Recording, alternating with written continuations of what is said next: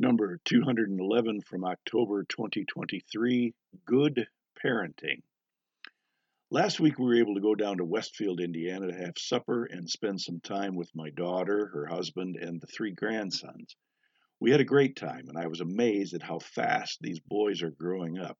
The eldest boy, Everett, informed us that he was not a kid anymore. He said, quote, I am 11 now, so I am not a kid. I am a preteen unquote. Well, excuse me.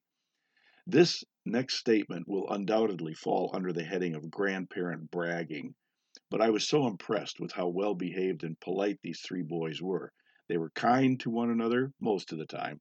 They are respectful to their parents and have some social graces.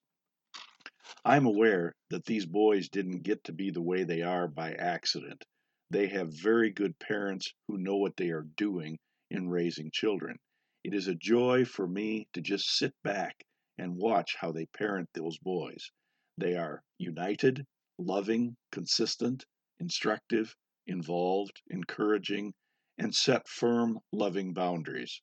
I thought to myself that if these three boys didn't turn out to be something, it wasn't because they didn't have a good start. I've worked with so many people who grew up much differently than this, however, and have really struggled in life as a result. The adult children of addicts and others who grew up in dysfunction are most times just guessing at what normal is, and much of the time they are guessing wrong. You see, my version of normal is whatever I grew up with or got used to, and your version of normal is whatever you grew up with or got used to. But that may not be what most folks would consider within the bounds of normal. Some people need help to discover what really is normal and helpful and sane. I think of how lucky I am to have grown up in a functional, Christian, loving home. It could have gone very differently because my mother grew up in an alcoholic, dysfunctional home, and this might not have gone well for my siblings and myself. Fortunately, my mother was smart enough to know what she didn't know about parenting and deferred to my father's way of parenting. Dad came from a great Christian family and knew what he was doing and showed mom how to do it. Dad was, in fact, way ahead of his time when it came to discipline and other parenting skills. I often wondered what I would what I would have turned out to be if I had grown up in some of the dysfunctional, violent, neglectful families that I have worked with in treatment.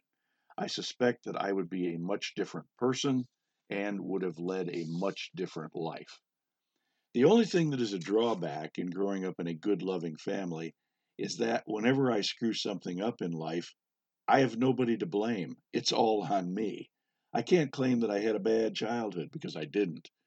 But all in all, I would still choose the good childhood and loving family rather than having a good excuse for bad behavior. For those of you who were raised in loving Christian homes, you really should get on your knees and thank the Lord God every day for your luck. For those of you who weren't as lucky, there still is hope for you to get the help you need in counseling and self help groups to have a rewarding and happy life.